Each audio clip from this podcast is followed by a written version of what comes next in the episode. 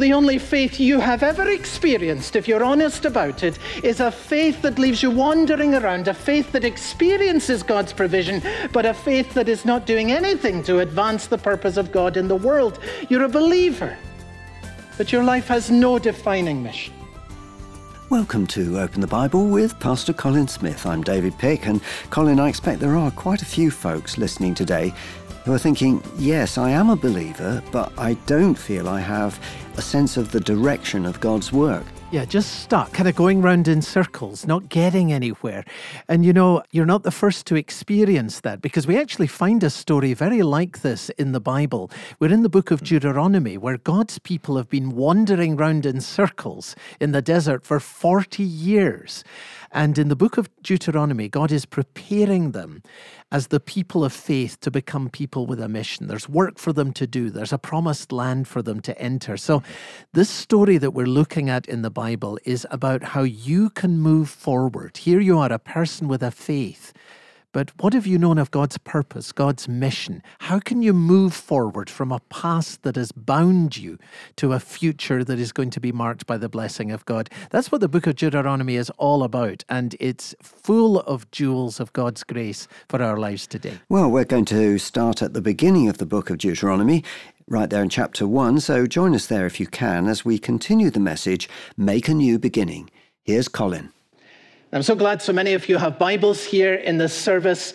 Will you look with me at Deuteronomy chapter 1 and verse 6? Because we're going to take a quick overview here, and it's good to see it in front of you. Moses is now giving an overview of what happened after they came to Mount Sinai. That's, of course, where they were given the Ten Commandments. And then, chapter 1 and verse 6 the Lord our God said to us at Horeb, that's Sinai, You have stayed here long enough at this mountain, break camp and advance to the hill country of the Amorites. God says, verse 8, I've given you this land, you're to go and you're to take possession of it. So, having received the law of God and having received the sacrifices, it's time for them to move forward. And Moses tells us what happens here. Chapter 1 and verse 9, they appoint leaders. You see that section there if you have the church Bible, the appointment of leaders. In other words, they got organized. Chapter 1, verse 19, they sent out spies. They did the research. They found out what it was going to take, what was lying ahead of them, what it meant for them to go into the land of Canaan. And you know the story, I'm sure many of you, in chapter 1 and verse 26. That was where fear set in. The people were unwilling to go up. Verse 26, they began to grumble in their tents. Verse 27. Verse 28, they said, What can we do? Where can we go? Our brothers have made us lose heart. The full story of what happened at that moment is in Numbers in chapter 14. Did you know that God's people were so unhappy they were actually talking about stoning Moses and Aaron?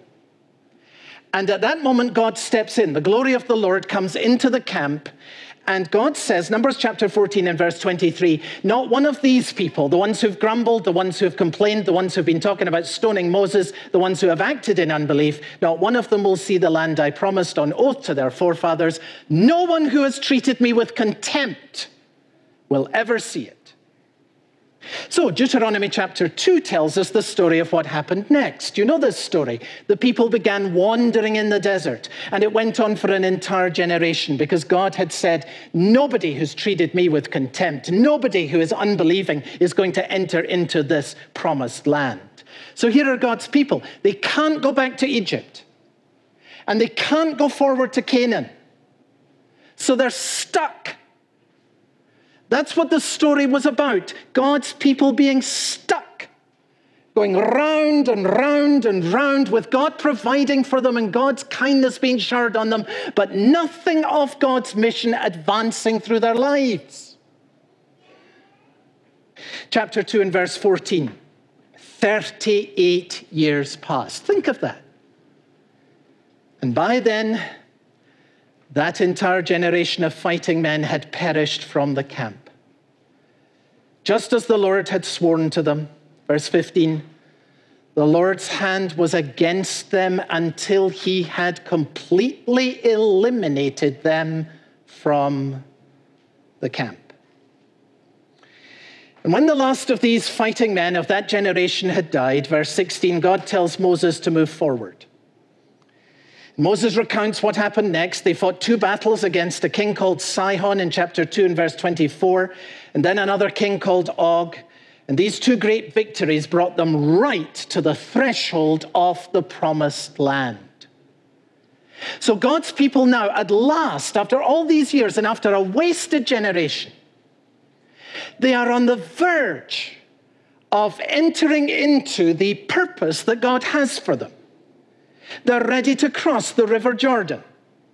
They're right on the edge of the promised land, and they set up camp, and Moses speaks to them. And what he said is the book of Deuteronomy. See, that first bit is just all a flashback. So if you go back to chapter 1 and verse 1, chapter 1 and verse 1, these are the words that Moses spoke to all Israel in the desert east of Jordan, just on the verge of the promised land.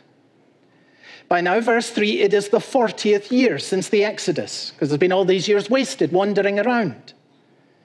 And it is the first day, notice verse 3, of the 11th month. 11 1. So if they were using our calendar, which obviously they were not, but if they were using our calendar, that's November the 1st, right? We know from the book of Joshua, chapter 4 and verse 19, that they entered into the promised land on the 10th day of the first month, January 10.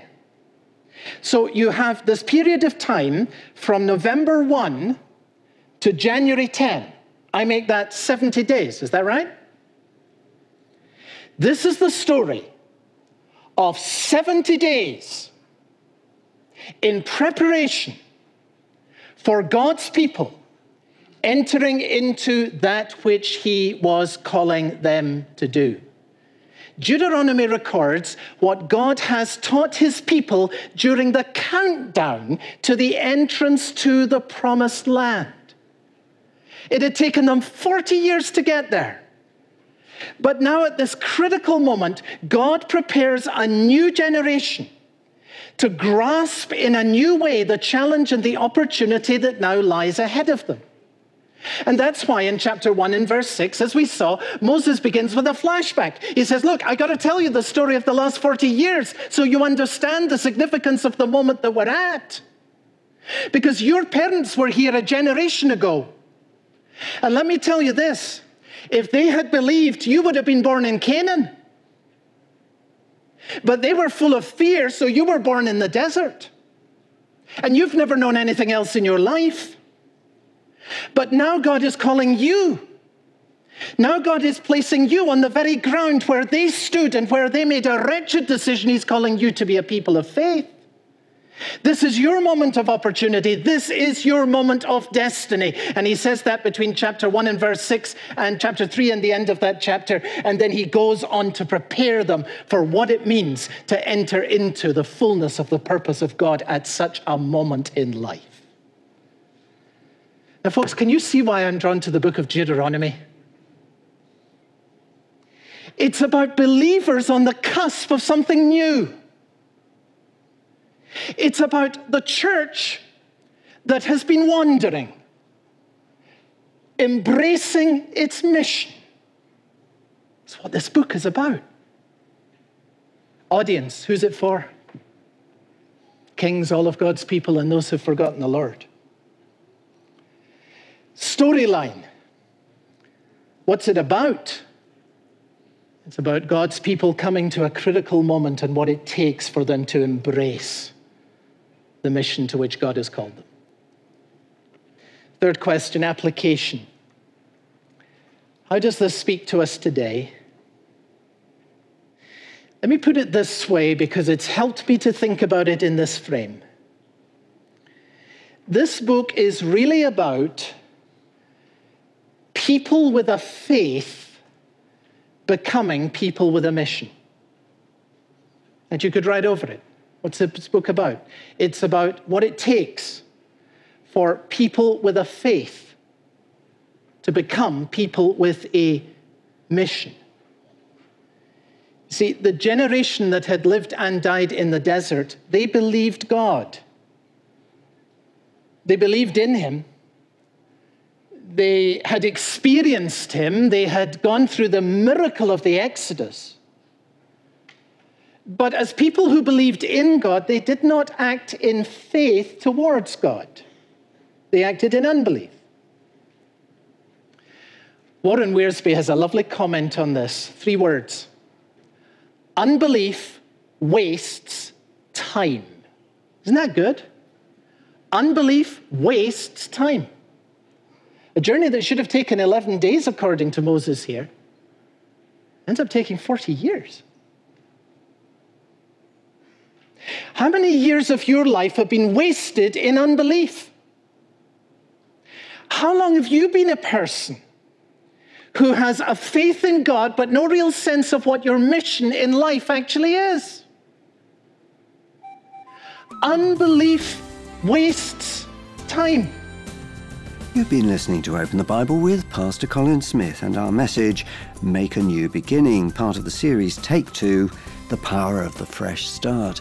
It's all about the book of Deuteronomy. And if you miss any of the series, don't forget you can always catch up or go back and listen again online at our website, openthebible.org.uk, and as a podcast, go to your favourite podcast site Search for Open the Bible UK and subscribe to receive regular updates. Open the Bible is supported by our listeners, people just like you. And if that's something you feel you'd like to begin to do, we have an offer for you this month. If you're able to set up a new donation in the amount of £5 per month or more to the work of Open the Bible, we'd love to thank you by sending you a, the gift of a book. It's by Alec Motyer and it's called Psalms by the Day. It's a devotional book. Colin, what makes this book so special? Oh, without question, that it was written by Alec Motyer. And I know a lot of folks listening to the program won't know that name. But you know, when I was a teenager, I used to listen to old cassette tapes of Alec Motyer opening up the scriptures. I used to sit with a typewriter, and I've still got notes that I made from all those years ago. And he has been a lifelong guide through the scriptures for me. I buy anything that was published by Alec Motyer. He's with the Lord now, but he was a godly, wonderful, wonderful scholar and preacher. And this book on the Psalms that takes you through the Psalms. You can read one a day. He gives his own translation of the Psalms that just brings out some fresh meaning. He comments on words and applies them, and some of his devotional thoughts, just the applications that he makes from the Psalms are just wonderful.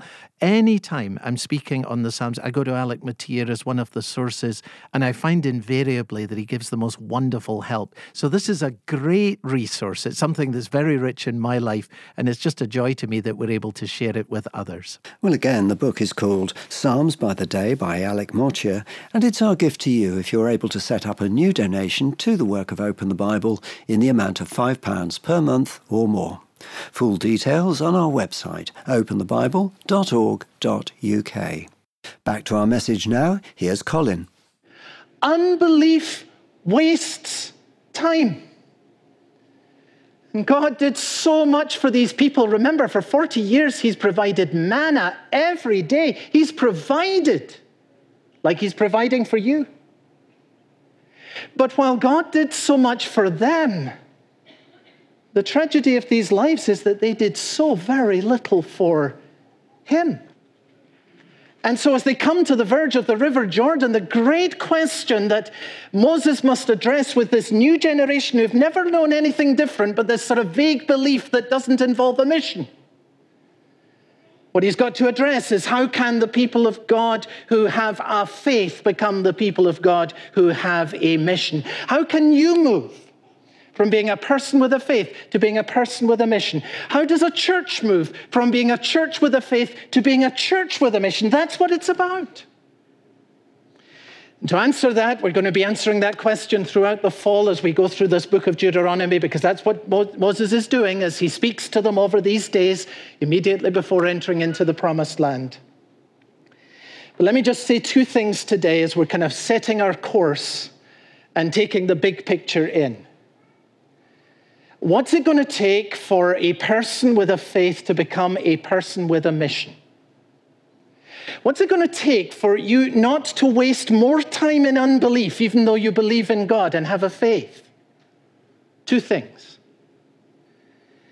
Number one, you have to break free from being defined by your past. You have to. If you're going to move from being a a directionless person with a faith to a purposeful person with a mission, you have to break free from being defined by your past. See, think about these folks who are standing on the verge of Jordan. They have all been born in the desert. They don't know anything else. So, to try and make it more specific, picture yourself as someone, say, in your late 30s, and you were born in the desert.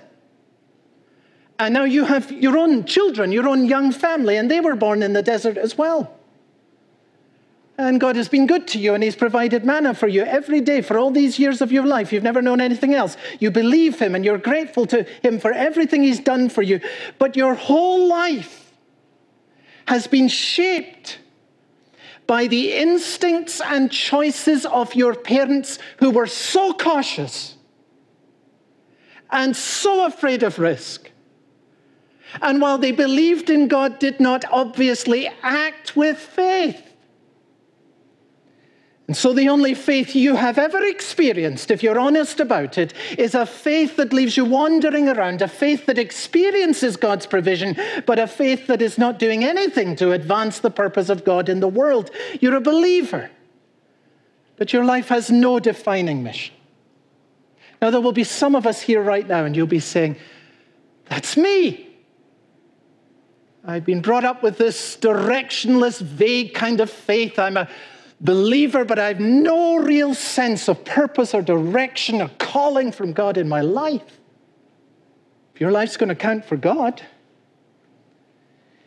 you've got to break free from being defined by that past. From thinking that simply believing in God and experiencing His provision is all that there is. And then there's a second challenge and it is that you have to overcome the fear of the future. You have to overcome the fear of the future if you are going to be, move from being a person of faith to a person with a mission. God was calling these people to do something that none of them had ever done before.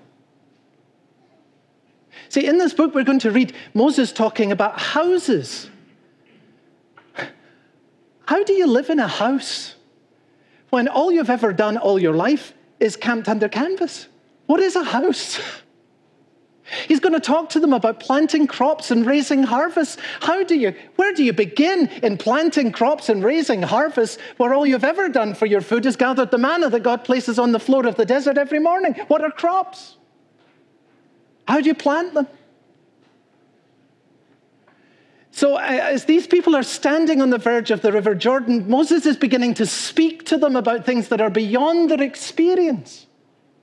You know this, whether it be going to a new school, uh, whether it be engaging in a new chapter of life, or perhaps you find yourself on your own, or perhaps you find yourself in, in a new marriage and everything is new and different. And there are all kinds of fears that come with what you have not experienced before. And you have to overcome your fear of the future if you're to move from being a person with a directionless faith to a person with a sense of mission and purpose for God. God is leading these folks to a place they have never been and a life they have never known. And when you move into something you have never experienced before, there will always be fears. You know that, and I know that too. They have to be faced. So that's where the people were. I hope you're feeling now, yeah, I want to read the book of Deuteronomy because I want to know what is the answer to these things. Can we break free from the past, or will the past always shape us? Can I overcome my fears of the future, or will these fears always hold me back? That's the question. And so Moses gets up to speak on the edge of the Jordan to a community of believers who have been defined by the past, are afraid of the future, people with a faith but not with a mission. And what does he speak to them about? Two things. He speaks to them about the call of God. Because when God calls you, that gives you the power to break free from the defining patterns of the past. And Moses speaks to them about the love of God. Because it is the love of God when it pours into your own soul that empowers you to face the fears that otherwise would hold you back. Remember, it is perfect love that casts out fear. That's what Moses talks to them in this, in this book. The call of God the love of God. And when these people get a sense of God's calling on their lives, and, and when they get a sense of the uniqueness of God's covenant love for them, 70 days later, they move into the land of Canaan. So, folks, this book is everything to do with us, and it has so much to say to us. The very last thing I want to say is simply this. If you run the Bible story forward from this time over a thousand, over 1300 years or so, to the time of Jesus with his disciples on the night that he was betrayed. And you picture this group of men, and they're sitting around Jesus what do you have there? Men with a faith, but not yet with a defining mission. Believers who are not yet making a significant difference to the world around them. And on the night that he's betrayed, what does Jesus do? John tells us this, John 13. He shows these men the full extent of his love because the place is full of fear. He says to them, You're not to be afraid. In this world you will have trouble, but take heart, I have overcome the world. There's the love that casts out fear. And then he goes to the cross, and they're so discouraged and the talk among them is all about going back to what's safe and familiar. Let's go back fishing. Let's retreat. Let's do what we're familiar with. Let's go back to where we were before. And the risen Christ comes into the room. And he breathes on them. And he says, Now, you receive the Holy Spirit. And then he says, As the Father has sent me so I am sending you. And people with a faith become people with a mission when the love of Christ enables you to overcome fear and the call of Christ breaks you free from being defined by your past. We can pray that God would deliver us from being defined by our past and empower us to face the future. You've been listening to Open the Bible with Pastor Colin Smith and the message Make a New Beginning. It's part of our series Take Two The Power of the Fresh Start.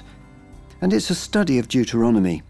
If you grew up in a Christian family or if you experienced Christian influence from a young age, you will have been shaped by the faith, but perhaps you've also taken on some of the characteristics of the faith of your parents or maybe those you looked up to for guidance. But God calls you personally, and it's your opportunity to grow your own faith. That's what Deuteronomy is all about.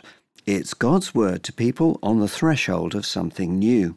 So, if you're about to embark on something new in your life, this series will be an encouragement to you. Or maybe you know a Christian friend or family member in that position. Why not encourage them to listen to this series, Take Two The Power of the Fresh Start? You and they can hear the series by coming to our website or by subscribing to the podcast. So check out openthebible.org.uk or go to your favourite podcast site and search for Open the Bible UK. For Open the Bible and Pastor Colin Smith, I'm David Pick, and I hope you'll be able to join us again next time.